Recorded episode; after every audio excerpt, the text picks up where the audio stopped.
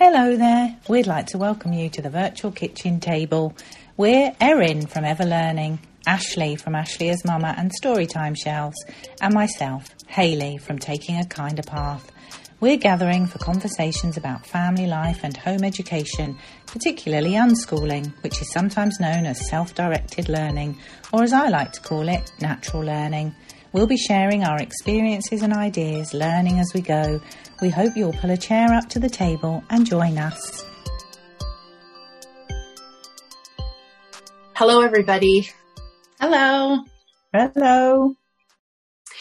So, okay, so today we are Hayley and we're Ashley, and then it's so great to have Kiki um, of Kiki and the Wildlings here again today. I think, uh, Kiki, we spoke, it would have been several months ago and we were talking about i can't remember the exact title of the episode but it was the idea of home educating through um, just more difficult times. It's kind of through more challenging um, times. So it's nice to have you back again today and we are talking about socialization which feels like a big word to me in the homeschooling world in the, the home ed world. Um, and I think it's a word that people get tired of hearing probably. And, and I, but i also think it's a word that um, kind of binds people together because it doesn't really matter what philosophy you're coming from like what framework you kind of see yourself as kind of within as far as home education. I think it's a common one that the idea that if kids aren't in school um, how are they going to be i guess quote socialized? Um, and I know we've all kind of thought a little bit about what does that even mean? And so for me, I find sometimes people are asking about friendships, like how will kids have a social life? And sometimes people are maybe asking about some of those milestones, like sports teams or the prom or kind of those more monumental moments that that we kind of consider important in society. And then other times I think like I know when my guy was just getting started, my my eldest, I had more than a couple of people ask about things like like standing in line and taking turns and just those kind of um, social basic social skills that people think of. So anyway, I guess we can talk about that today, and I think we'll probably even dig a little deeper because I think a lot of that is all pretty nuanced and there are lots of pieces that people aren't even thinking about i think when they they talk about um, whether a child is socialized or not if they if they go to school. Now i just found um, i just looked it up again because i, I had remembered a few weeks ago missy willis uh, of let him go barefoot. She had put something on instagram and she says uh, what do you think people mean when they ask if homeschooled kids will be socialized uh, then she says, For me, as a former teacher turned unschooling mom, socialization is the ability to recognize and honor the unspoken social conventions and norms of a society. And then she goes on to give some examples. And I mean, one of those is the standard kind of waiting your, your turn in line. Um, but there's uh, there are other things there too around being considerate and aware, um, impulse control, uh, just participating, uh, like she says, participating in good faith trade for services and goods. And then she says, with this in mind, do you think the best place to learn socially acceptable behaviors is with the same age peers for six or more hours a day, five days a week, for 280 days a year in a school setting? And she has, you know, she elaborates beyond that, but I thought that was kind of an interesting, um, like an interesting starting point and I believe that she, I'm just going to see if I can find something here. Sorry, I had, I had it and then I lost it. I might have to come back to it. Um, but she had been doing something in partnership with um, uh, Anne, and I'm going to, sorry, I'm really mixed up here. Anne from Inner Parent Coaching. So I'm going to, it'll take me a minute to find that, I think, but I will try to pop it back into the conversation. Um, so yeah, that it's it's always interesting to me when I see people asking that question because I'm like, what does it even mean?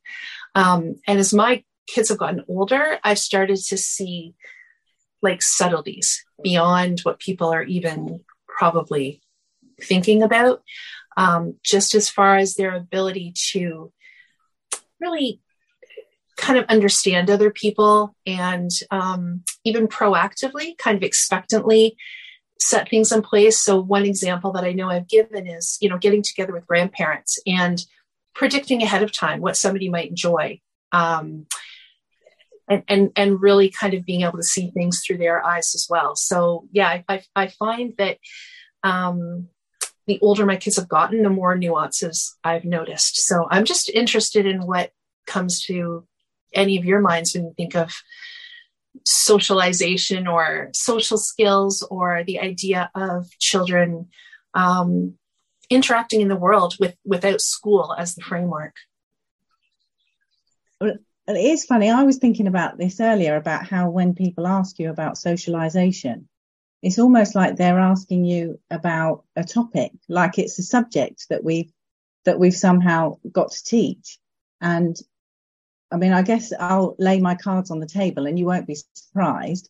I don't think about socialization as a thing that we need to teach. I think of it very much like any learning that it happens naturally as a consequence of our, our lives and that, that you know, when we're and about socializing and, and how to, um, we have um, the on the national curriculum um, in UK schools, we have um, PSHE, which I think is personal, social, health and economic education. And I think when my kids were at school, um, it was PHSE, which was personal health, social and emotional education. So, you know, the, the whole thing about building relationships and emotional awareness, that is part of the school curriculum. And I'm not saying at all that that's a bad thing. I think it's great. I think the, the more we learn about emotional literacy and building relationships and stuff, that's good. But it did make me think about, um, you know, when, when we think about learning to read, and there's some, you know, there's some points of view of the fact that the more we formalize learning to read, the more we've segmented it up into specific tasks that you do in a certain order, the more pressure we put on kids to learn to read younger and younger. At the same time, we've kind of got this rise of, of reading difficulties. And I'm not saying those two things are necessarily connected or a cause and effect or anything like that, but it kind of makes you think. And I know that there is a point of view that if we taught walking and speaking like we teach reading, then we'd have an epidemic of, of walking and and speaking difficulties, which is is just an interesting thing to think about, really. That that you know, um, yeah, that kind of just made me think. Actually, it is a, a topic. Whereas I guess for me, what when I'm thinking about how I want my kids to be socialized, that I want them to be compassionate people, that I want them to care about other people, that I want them to be able to build relationships, take other people's perspectives, be kind, um, be enthusiastic, be trustworthy, reliable, all those kinds of things. I guess the best way I can think of for them to learn that is by experiencing that and having somebody in their lives that is trustworthy and caring and and I guess that that's you know that's how I'm hoping.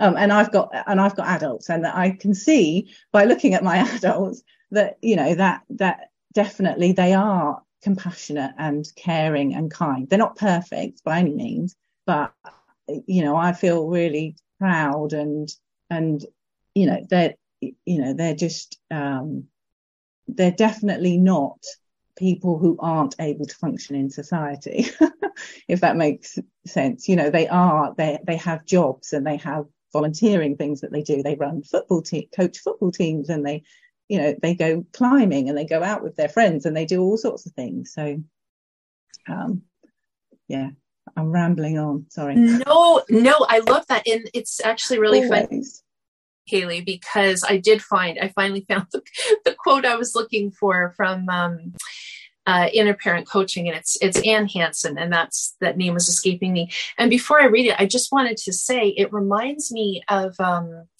so in our schools, there's a lot of like uh, anti-bullying assemblies and a lot of those sorts of trainings. Um, and in fact, I can't remember whether I was sharing it here or whether it was like a private online conversation um, about how one of our local libraries, I remember a couple of years ago, going in and they would change their front display, like depending on the month, right? So for May, you would have all kinds of different, you know, flowers and books about gardening. These were kind of like the family or the family or children or youth oriented displays and then summer might have i don't know summer themed books and and on and on and there had been these this beautiful display in august like this gorgeous summer display and you know and i went in the first week of what our school year is which is just really early in september and the whole display was bullying and i was i thought wow like, you know, they had all these different themes for each month. And for September, that's what came to mind is an entire display on on bullying. I mean, some of it was maybe helping your child adapt or whatever, but it was all based around the idea that there was going to be some difficulty because like it was September. And so when you mentioned that about the idea of sort of like teaching social skills um, versus allowing them to happen naturally, it, it, it, it makes me think a bit about this tendency to have all these books and publications about bullying and these assemblies. And I think there's actually, you probably know better than I would at the elementary level, but it, I mean, there's a lot built into the curriculum as well, I believe.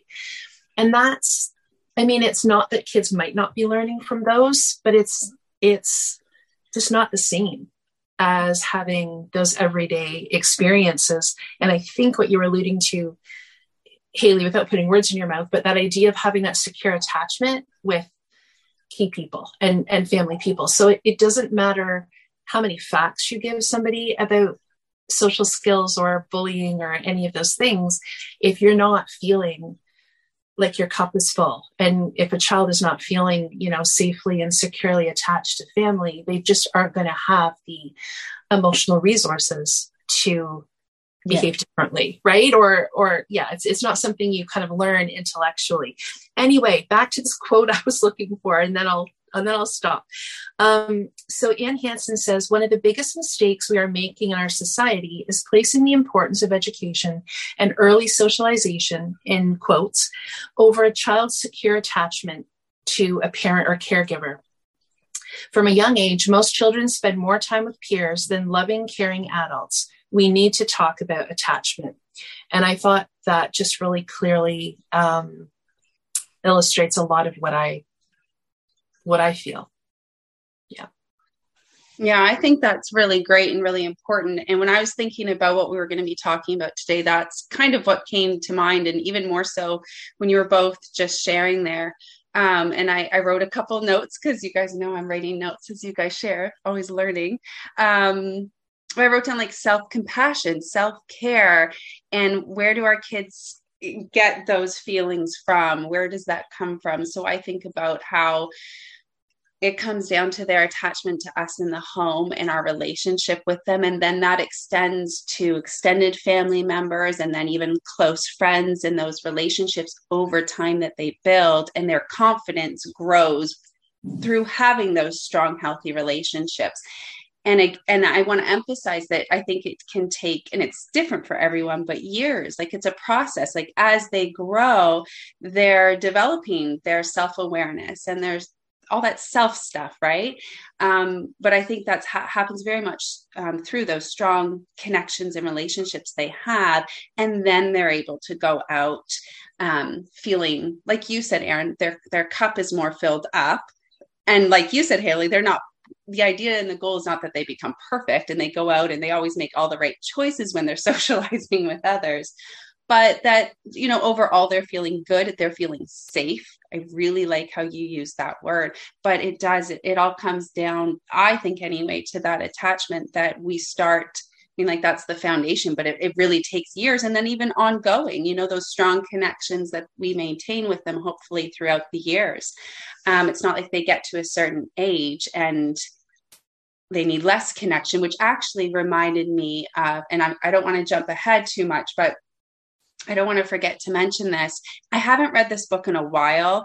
Um, so I can't remember every bit of it, but it's reminding me of the book called um, Hold On to Your Kids. Hold On to Your Kids Why Parents Need to Matter More Than Peers by Gordon Neufeld and uh, Gabor Mate. Um, I remember reading that. And that was kind of because I always got that messaging that um, from different sources and different people and different conversations over the years, like the importance of kids being with kids and the importance of kids having friends. Um, and I don't disagree with that at all. Um, there's a lot of value in in those friendships and developing the friendships, and, and they learn through those. But when I read that book, I it just was another one of those pieces where I was like, that makes a lot of sense to me. That yes, while friendships and peers are important, our children's connection. And I can even reflect back to my younger self and thinking about my relationship with my parents versus the relationships I had with my friends and how that shifted throughout the year. And, and one thing it made me think of is like my parents were um, the constant, right? Like they were there all along, whereas friendships, even long ones, like most mostly come and go. Um, so I just wanted to mention that book because, yeah, I'm thinking about today. I was really thinking about whether your children stay at home and homeschool or whether they go to school. Um, it's another one of those things where I think we can, we all, you know, we worry about how they are when they're with others or away from us or in their in their friendships and, and whatnot so again whether they're in school or not and i think many parents would probably feel that um, their children's connection to them offers so much in that um, yeah i had some other thoughts i really liked what you shared Hayley about um, yeah, just like learning to behave around others, like in school and stuff too. So I won't get into that too much, but I think that's interesting as well. So, but I don't want to jump all over the place. Yeah, and I, I was just going to say, in terms of socialization, it's one of those things again that everyone assumes um, school has got it right, and oh my goodness, how are you possibly going to compare to that? And obviously, like any other subject, it's um, for me the beauty of home education is self-pacing and to experience through meaningful kind of connections with whatever it is. So whether it's sharing you know we they could go to school and have a day about sharing whereas naturally when you're with your kids every day it, it might just come up and it's relevant to what's happening.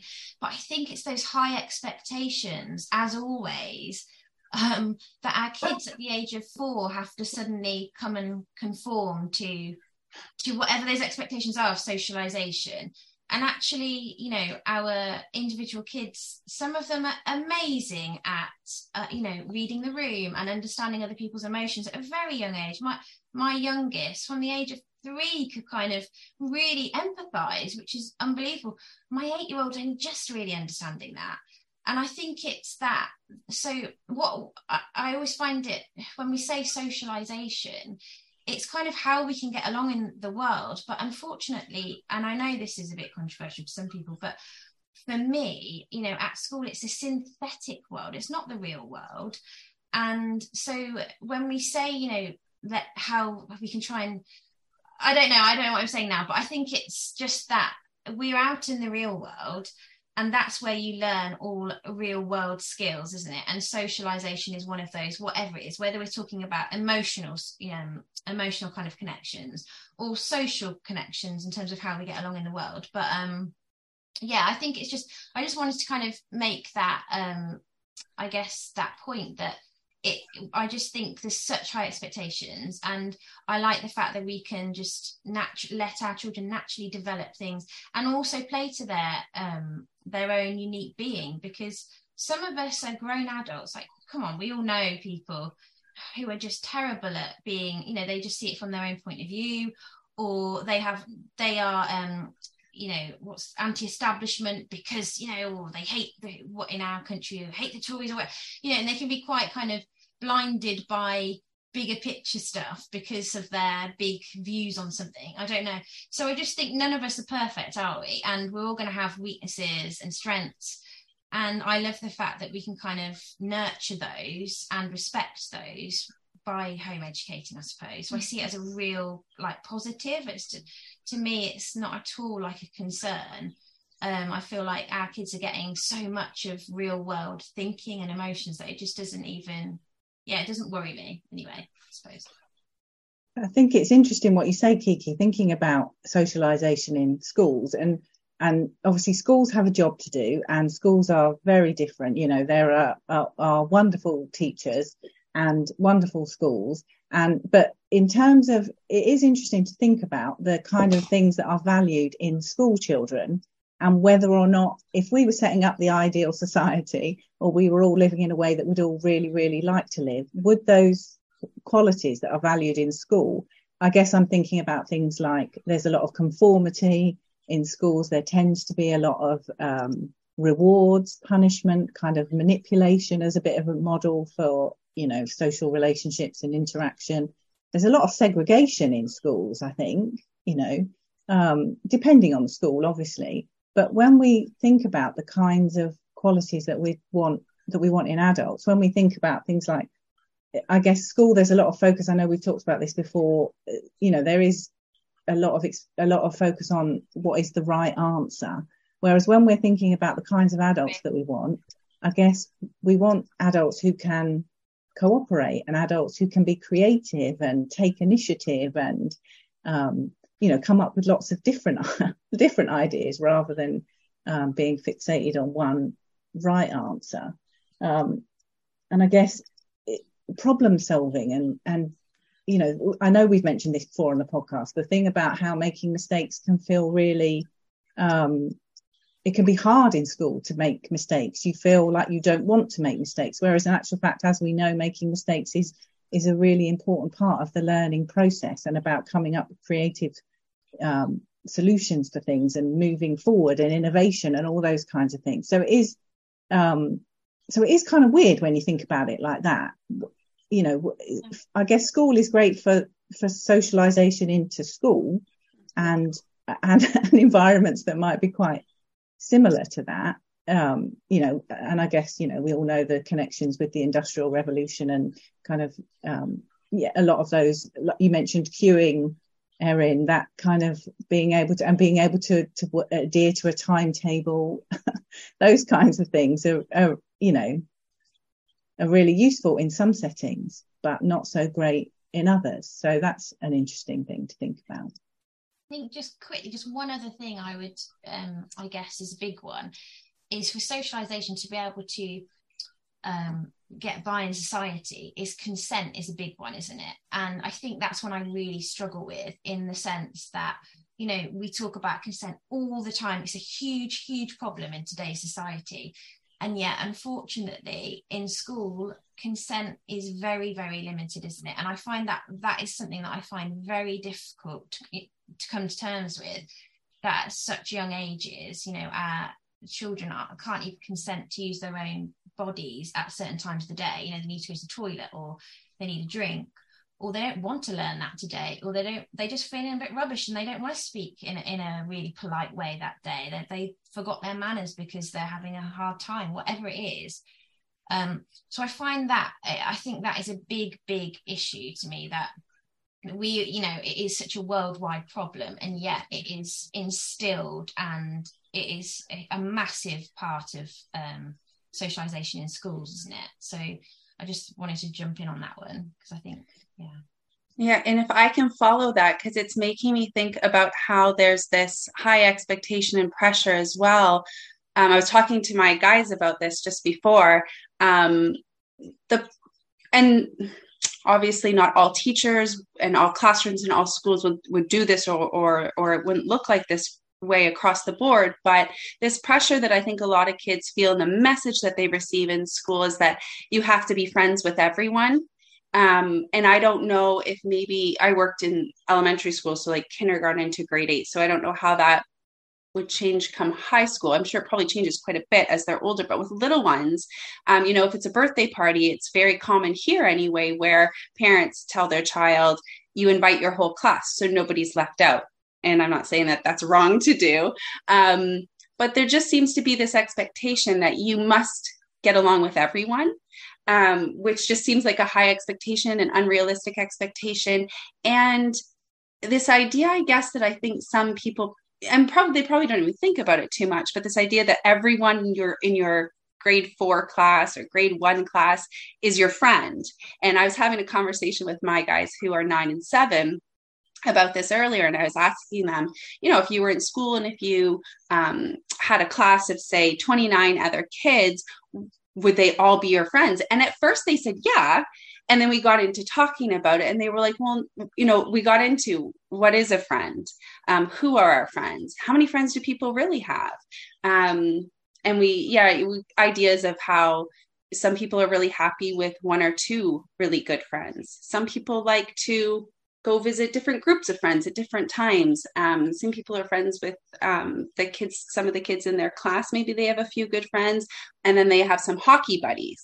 So it was really interesting um, to get into those conversations with them because I do, um, just from being in the school and hearing other parents talk i guess is that this there's this idea that when you send your child to school they have a whole class of friends um, and this high expectation that you have to um, you know i think it's fair to have the expectation to be overly you know to be kind to all your your classmates but who who are your actual friends? So just those like messages that young children um, receive i think um, and maybe that happens in other areas other than school too but i know that's definitely something i saw um, when i was when i was in the schools teaching yeah, I mean, I think it's definitely the case, isn't it? That just because, I mean, what what school does give you is is a large pool of people to pick from, and you know, if you're lucky, you find people that you gel with, but not everybody does. And I think that whole um, idea of you're never lonelier than when you're in a crowd can definitely be some people's experience of school. Not everybody's, obviously, but it, it that is something that that can definitely happen, can't it? If you you know if you don't feel like you fit in and you don't find that special friend. And there is a lot of um, a lot of emphasis on on best friends in school isn't it? You know who is your best friend and who are you going to sit next to and who's going to be your partner in in PE and those things matter to kids. You know nobody wants to be the last person to be picked or you know I, I remember that experience myself. You know it's not nice, is it? And it so just because there are a lot of people there, it's definitely the case, isn't it, that you're not, necessarily going to find um, somebody that you feel, you know, that you really gel with. Mm-hmm. And Ashley, that idea of the whole class being invited is is it just makes me think how um, s- schools and then often parents within schools are doing the best they can with a big difficult situation right? So so it is really hard to figure out how to how to do that how to navigate that socially. Um so it makes sense to me that that seems like the kind thing to do but it also it doesn't help kids learn what they would really like for their birthday or what you know it's it's kind of a catch 22 it, it's maybe back to that consent point you made kiki. It's um it's just very much well this is what we do for birthdays. And so if that's kind of the bar that you're looking for then that then that's okay. But it doesn't really help us figure out for ourselves over time what you know what's important to us and what are our needs. And yeah so i i understand why it happens but i think it's another example of trying to do the best you can within like a larger system. Um something else that that I had been thinking about is the idea of how how many friends do kids need and do kids need friends? And i think that that's definitely something that um, it's something that we hear. It's important for kids to have friends and we kind of have certain ages i think in mind. Um, kiki maybe similar to what you said around four or five there are there start to be some kind of expectation that you be out in the, the bigger world and you start to develop you know social skills.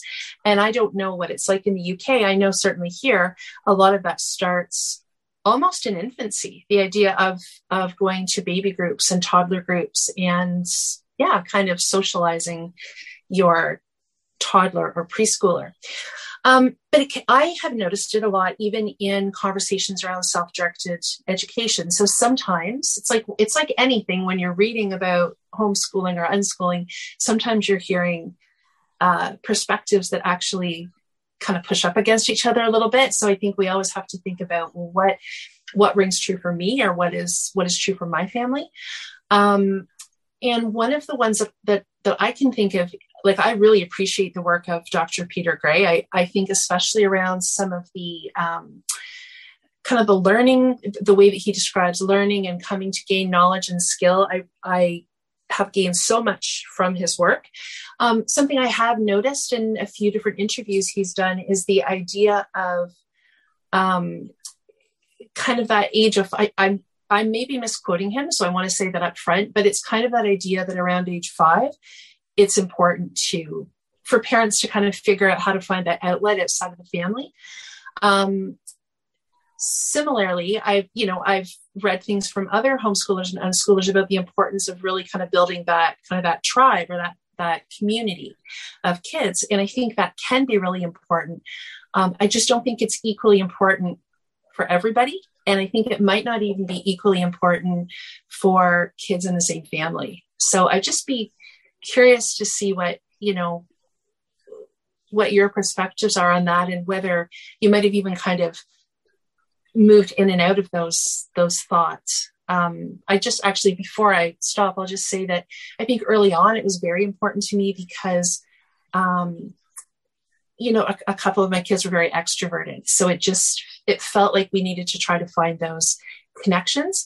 And I also think that we began homeschooling at a time that it was it was actually a lot more common than I realized, but it wasn't common to the people I knew.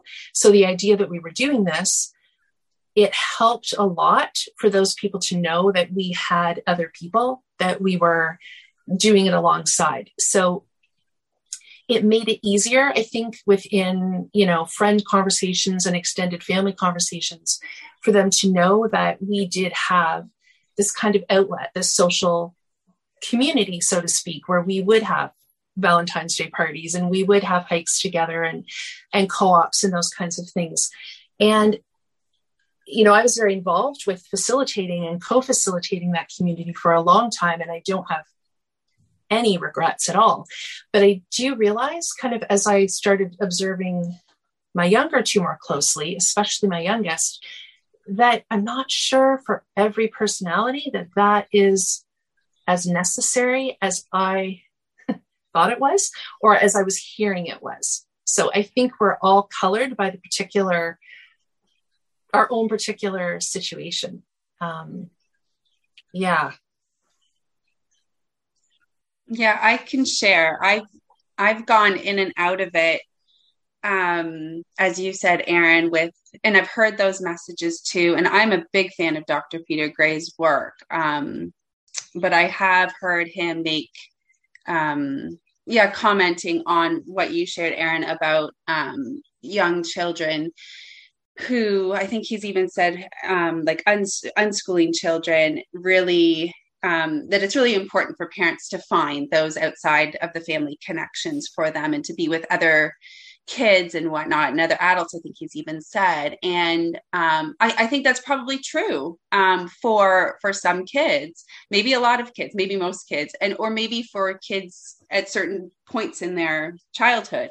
Um, i can just quickly share that um, i noticed my eldest really seemed to want to have other kids to play with pretty regularly like would have made the choice to go out and probably still would make the choice i think. Um so this would have been like over a good over a year and a half ago now where i was like okay i need to go out more um with and meet up other with other homeschool families. So i really committed to that and it wasn't the easiest thing to do for you know just people you know getting together with people you don't really know yet and all of that stuff. But we we did that and we started to go out. I mean really long story short we made some friends. We had some positive experiences but overall we've stopped with i realized i'm like this this isn't it. This isn't um this isn't what we were looking for. This isn't filling all of our cups. And i was kind of like I was like, did we did I do it wrong? Where why why is this not working for us? This is what homeschool families do. Um, and I think there was some of that pressure to, oh, look, we meet up with other homeschool kids, right? There's that pressure to like let other people know that it's okay. Um, and again, we had some positive experiences and we met some really nice people, but we stopped doing it pretty much completely. And we started finding, really looking outside of the box as to, okay, there are some needs here for my eldest who's more extroverted to connect with other people of various ages. It did def- actually, I would say, sometimes he enjoys it more with kids a little bit younger than him and definitely older. Um, he was really one to like the mixed age thing really works nicely for him. Um, and my youngest, who's seven, so was like five, six at the time, um, re- he stopped coming out with us. He could, uh, we would plan it on a day that dad was home and I would take my eldest who still wanted to go to these like homeschool meetups at a park or whatever and he would still want to go my youngest would just stay home with dad so that was a real sign to me that I'm like okay this really isn't working for you um, and we found other ways which I can share but I don't want to take up all the time. I, my point was just that um, I think what you're saying Erin it's really true that um, every family needs to find out what those needs are individually and then how to have those needs met kind of collectively in a way um, and how it can change over time and that and that there's not one way to do it. There are different ways um, and I, I, can i can get into that later as to how we've done that um, because there was a period of where i was like i don't know how else to do it other than to like go follow the other homeschool families in our area that are getting together at this one particular park. But there are other ways. So that's been helpful to know. Yeah, I can definitely relate to that as well. And I think, um, you know, you hear a lot of the podcasts I was listening to. It's like if there's not much going on in your area, start your own. You know, I did that, and because uh, I felt, you know, I had to try and meet other, you know, like-minded people and mixed age kids so I did start something sim- well, like a nature kind of adventure group, and it was, I guess, when it comes to socialization, friendships, it's also factoring us as the mothers because I definitely hit a point. I think, I mean, I really struggled with my pregnancy last year, but then this year, um, I've just felt like I get so overwhelmed by all the different it's so i guess i've started talking to some of my friends who go who do school so not home educators and one of the things that really came through was they said to me god the emotional baggage you have with some of these other families is intense and i think what i guess it's if your kids go to school you like one of my friends like i don't even know any of the names of like the kids parents. I don't i don't want to know. I'm not interested. I'm not on the whatsapp groups. And he can be friends with them at school. If he really he's got one best friend he can come and play. But i just can't i just haven't got the space for whereas one of the things i have struggled with no doubt is you end up doing this group and then there's all the different mums and the dynamics with that and they're different. It's not even necessarily their beliefs or their ways but just the I, I don't know the exhaustion that can come. I was just coming away feeling really drained from it. And and then likewise then i was looking at my kids like what are they getting out of this? And how are they responding to the group and how when we come away how do they feel? And it just didn't necessarily feel very positive. And i think i kind of got into this rhythm of trying to build a community. I was so kind of desperate for that for me and for them.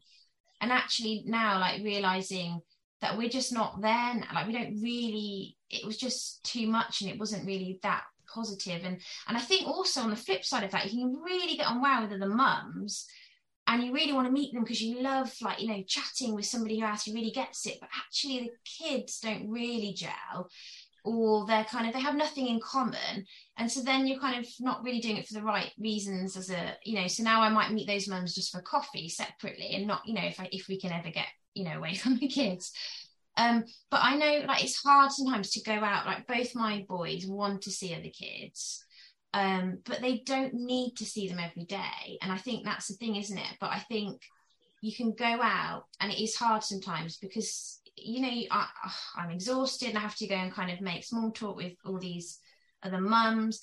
And also, I think one of the things I have found definitely challenging. I've got a very boisterous older child um, who is like awesome. I just like I'm like always in awe of him, his kind of enthusiasm for life and zest for life.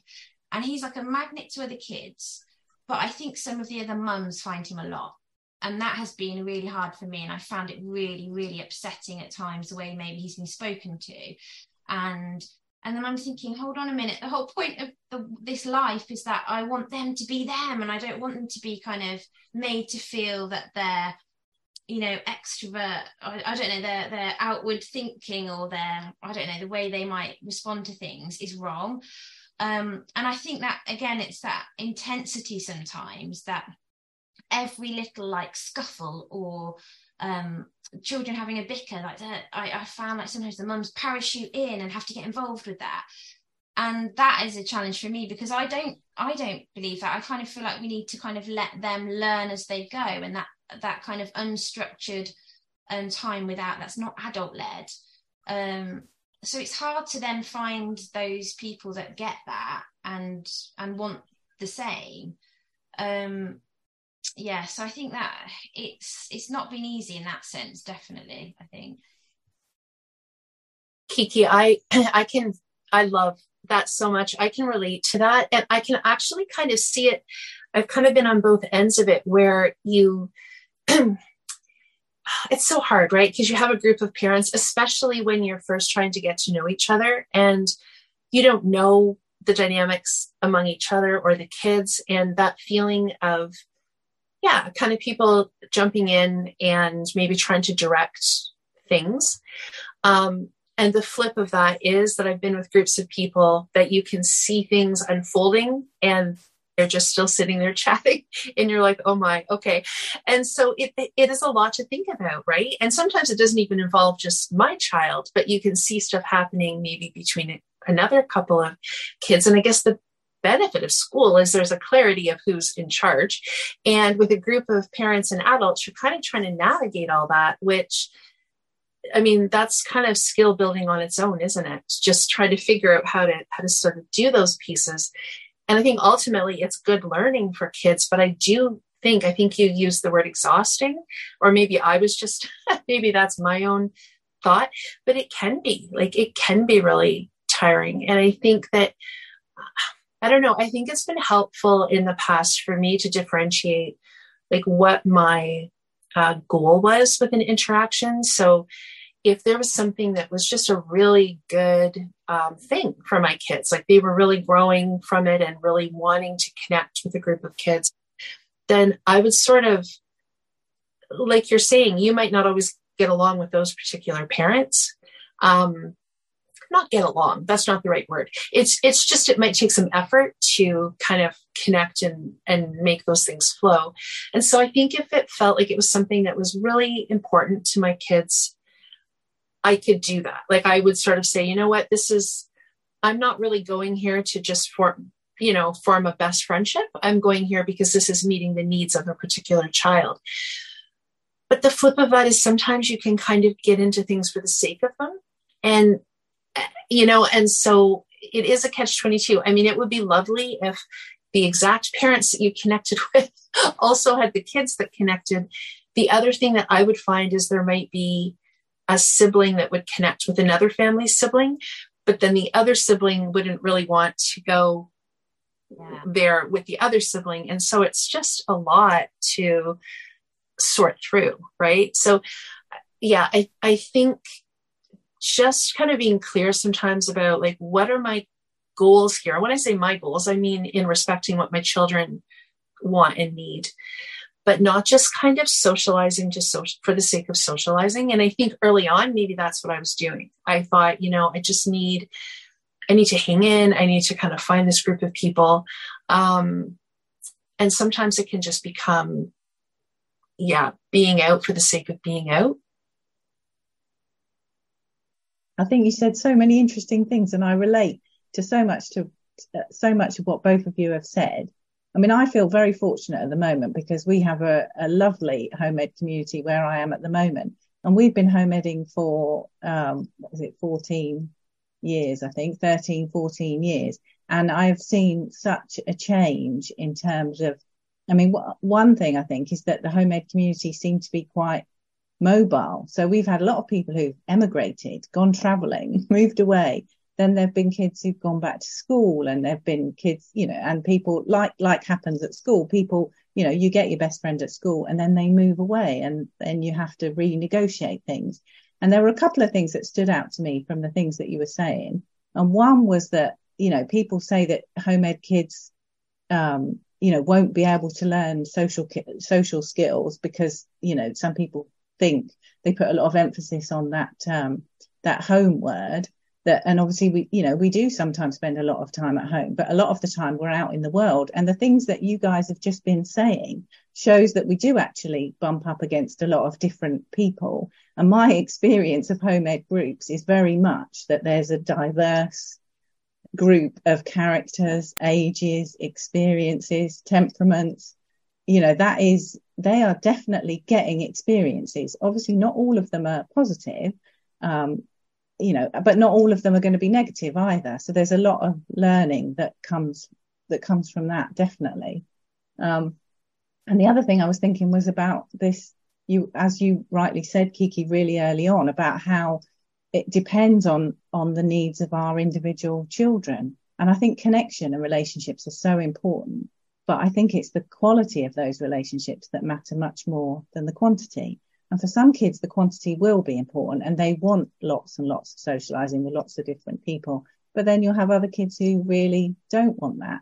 And I know, you know, we've got four children. So over the years, yeah, negotiating that, um, somebody wanting to go to a particular home ed group and other people not wanting to, and somebody really getting on with one child in the family and the others really not. And, um, yeah, and sometimes you gel with the kids, sometimes you gel with the parents, you know, and, and sometimes you have brilliant kind of synchronicity where you your kids get on and you get on with the parents and everything is wonderful. And we've been really lucky to have that happen. Um, but but um, yeah what was i saying about the yeah about the the quality of relationships and about seeing what what works for your children. And our my experience is is um, i guess the beauty of of um, unschooling is that thing that we focus on the relationships and we focus on what matters. Um, we have that, I guess we have that communication with our children. And I know as my eldest two got older and when it got into teenage years and, um, and things changed, people moved away. Some of their kids went, some of their friends went back to school.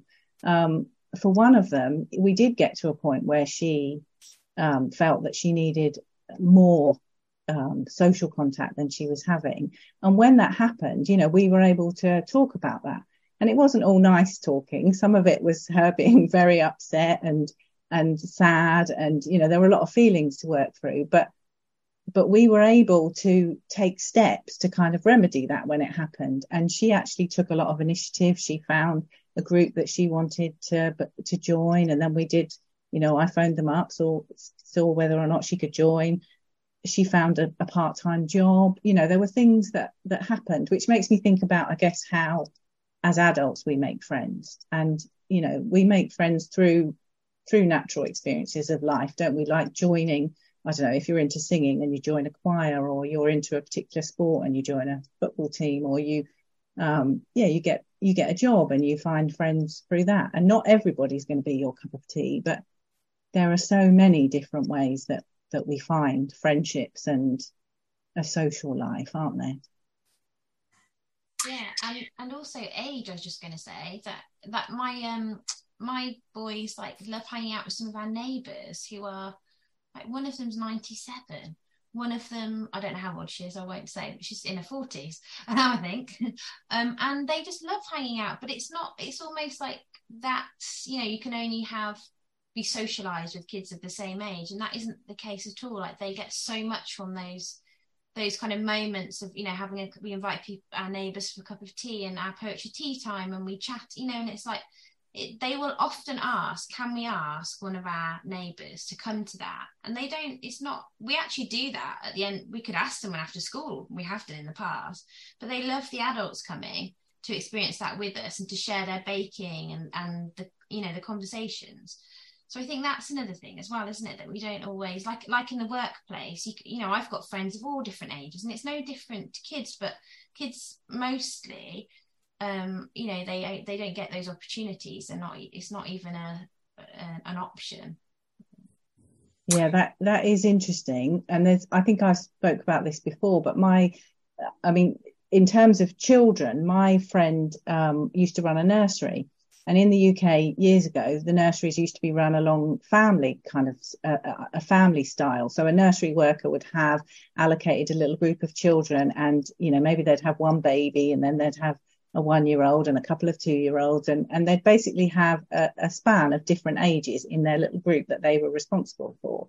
Um, and more recently, nurseries in the UK are much more, they have a baby room and then there's, you know, each worker is responsible for a specific age group. And obviously that's a lot to do, you know, that's how it works in schools. Apart from sometimes in, we live in a very rural area. So we have a lot of very small schools around here where there might be, um, I can't think how many years there are in primary school, but say there are six different year groups and there might only be one class.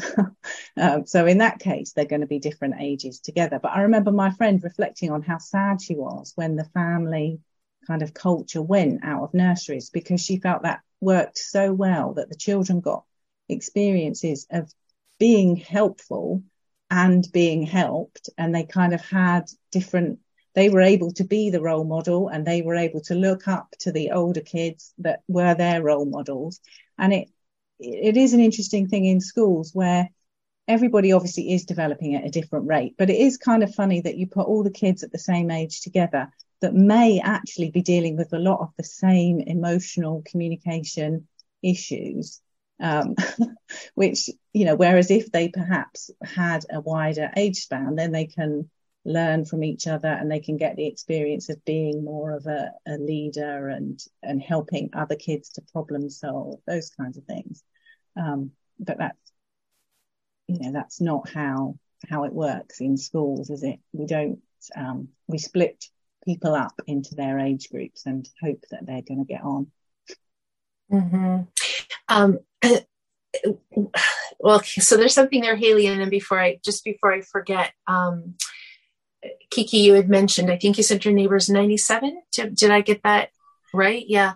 And it's interesting. I kind of put this question out to um, the online community that I'm that I'm part of, the unschooling together, and just just recently. So I didn't get much time to get feedback, but a couple people gave feedback, and one of the people said, you know, when they think of socialization, what they think of is um, those social norms within a particular you know culture but even your family within the culture so you know kind of supporting kids and navigating things like weddings and funerals and births of babies. And you know i can't remember the exact examples but like a new family moving into the neighborhood could be an example. So what are those just those social norms in our society? And it's not about kids behaving perfectly while they're at a funeral or a wedding but just having the time to um, be part of those things and to talk a little bit about them beforehand and maybe debrief,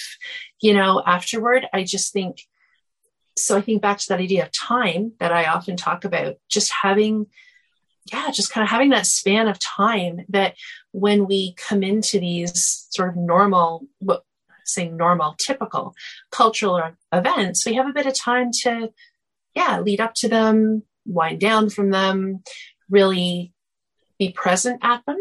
And so I thought that was an interesting way to think about socialization as well. And it just, yeah, that can be such a range of ages. And it's probably important that it is um, in our normal communities. And then I was just thinking, um, to that idea, like Hayley, that's interesting to me that it doesn't sound like that long ago then that that there was some nurseries set up in those more natural kind of like multi-age. I mean i know they were all young kids but still to have a range of ages like that. And i you know i think about how when something becomes a law or something becomes common everybody assumes it's necessary. So like in our province so for example even myself when i went to kindergarten i didn't go until i was five. We only had kindergarten. We didn't have two years of kindergarten. We just had one. And i just went in the afternoons. So for me when i was five I was there from about, I don't know, maybe like 1245 to 315 or something like that. It wasn't a huge day. Um, by the time my son was born, not only was kindergarten, no, not by the time he was born, but by the time he was around that age, not only was it all day, but there was a whole other year below it, junior kindergarten, which started at like some kids were three, three or four, and that was full day as well. And I can remember people saying, um, they were talking about another family who had chosen not to do this junior kindergarten year. And they said, well, you know, I consider that for my child, but I really don't want them to be behind in that sort of school routine and social piece. And I can remember saying to them, but your older child wouldn't have gone to junior kindergarten because it wasn't in that area yet. And they're like, well, I know, but you know, and it, it, it was, it was just like, it's the idea that they have to keep up with what's happening in in the current law or the current kind of social norm. And i often think about the fact that like for my mom she wouldn't have gone to school until grade one. There was no kindergarten at all. And she was born at the beginning of the year. So she would have been six and a half by the time she attended school, which is about two and a half years older than a lot of people in our province now. And I also think it was at a time where there weren't all these different groups.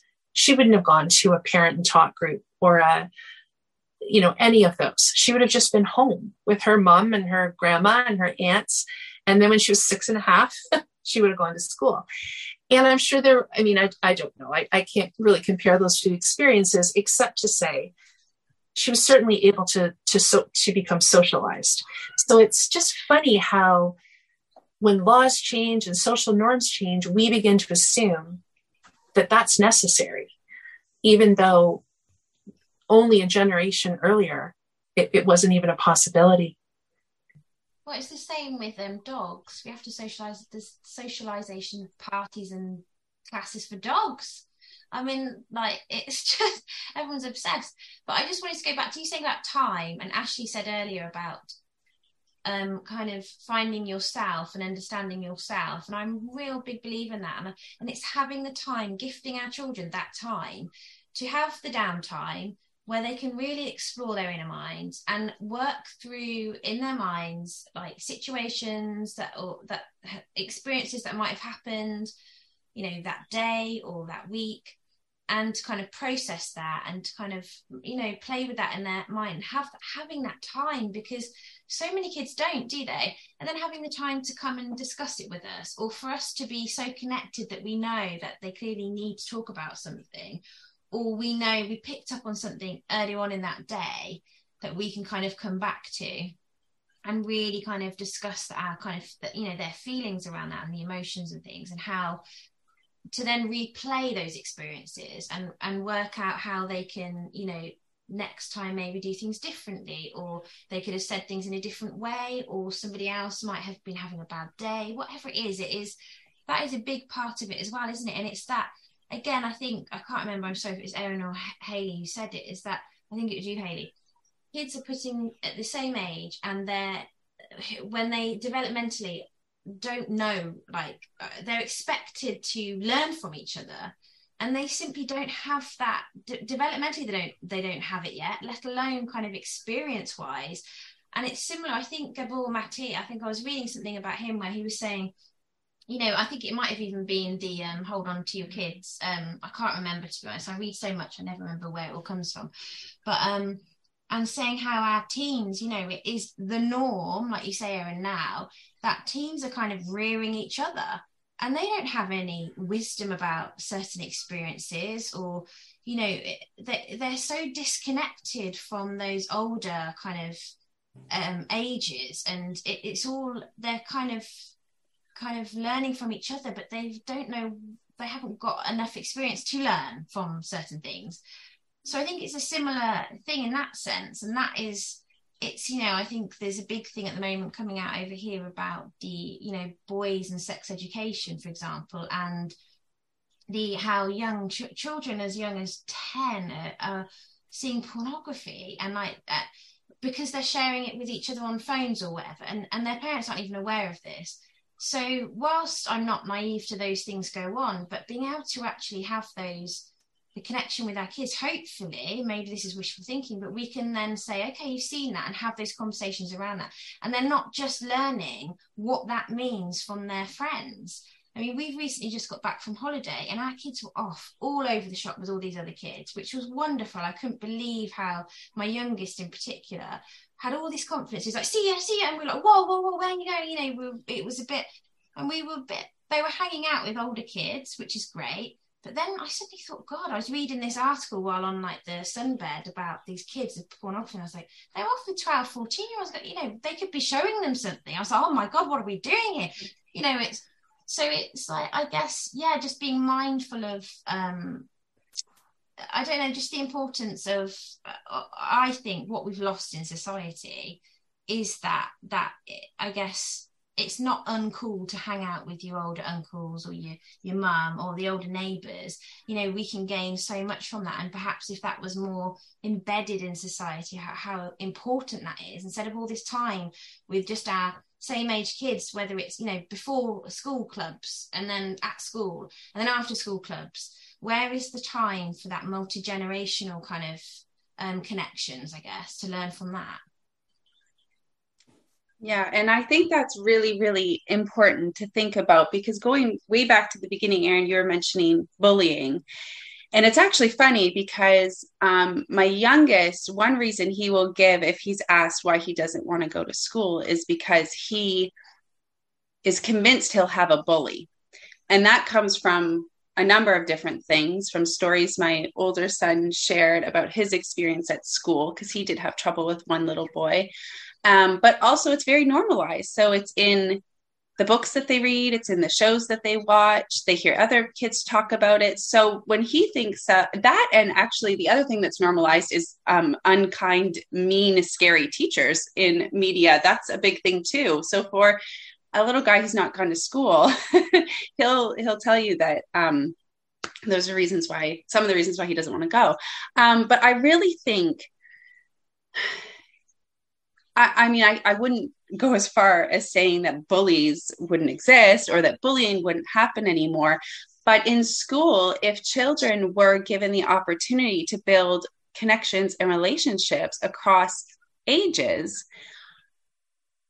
I think a couple different things would happen. One, um, there would just be more opportunity for kids to connect with other like-minded kids for lack of putting it in a better way like just other because if you're in a class with i just say you know a class size of say 30 like we already said you're kind of lucky if you find a really good friend in that group of kids. And if you don't you really don't have at least where we live a lot of opportunity to spend much time with any other kids. I mean uh, probably about less than 40 minutes a day, I would say, where we live, where you would maybe get to cross paths with someone else and spend some time with. Um, so if there was more, and I hear that actually that I hear the teachers really talk about how much they love it and how great it is when every once in a while they'll do like um, I don't know. I, the last time I was in a school, I remember I was teaching, and there the grade eight eight class I was with were reading buddies with the kindergarten class, so it was a huge age gap. Um, and the teachers and the, the educational assistant that were there they're just going on about like all the good positive things like the great you know there were a couple of grade eights in that class that really just struggled and had a hard time at school. And they the teachers were talking about how they just shine in these moments when they're with the kindergarten reading buddies. And i remember asking how this is great. And i knew that this was something like reading buddies is i I've had seen that quite a bit before in the schools. So I said, like, how often do you guys do this? Because I'm thinking, like, it's such a great thing, right? You must be trying. And they said, and I can't remember what time of the year it was, but I was surprised. They said, oh, this is the first time we've been able to fit it in this year, this school year. And I thought, oh, so like, even though they see the positives of mixing the ages and mixing the grades and bringing the kids together, this system is just not really built to support those um, things coming together. And I mean, we need a lot more mixing up than just 20 minutes as reading buddies. But I think like having, you know, um, a younger student have a couple older friends, um, and the older kids having opportunities to get to know the younger kids, um, I think would really help when it comes to things like bullying because there would just be more connections and more relationships. Um, and I think the other thing, um, oh, I'm losing my train of thought. There's one other thing I was thinking about. Oh, I think it was just along the lines of kids having more opportunities to find someone, maybe a grade younger or a grade or two older that they connect with. And I think we all know, like when I explained to my younger guy about bullies, because he has a lot of questions about bullies and why people bully, and he just thinks they're horrible children. And I we get into questions like, why do you think these kids bully at school? And I get into they don't feel safe at school. They maybe haven't had the opportunity to make a good friend at school. And we go in, I mean, there's all the different reasons, right? But I think mixing up the ages would just create such a more positive environment. And I think we always point this stuff out. It's not to say it would be perfect and that there would be no issues anymore, but I just think there's a couple really good things that I could clearly see would help in a lot of those ways um, in building more of a community. And I see that in the schools. They're always talking about our classroom is a community, our school is a community. So I, the teachers in there and the adults in there, that's what they want. They want to provide a space for the kids to be in that feels like community.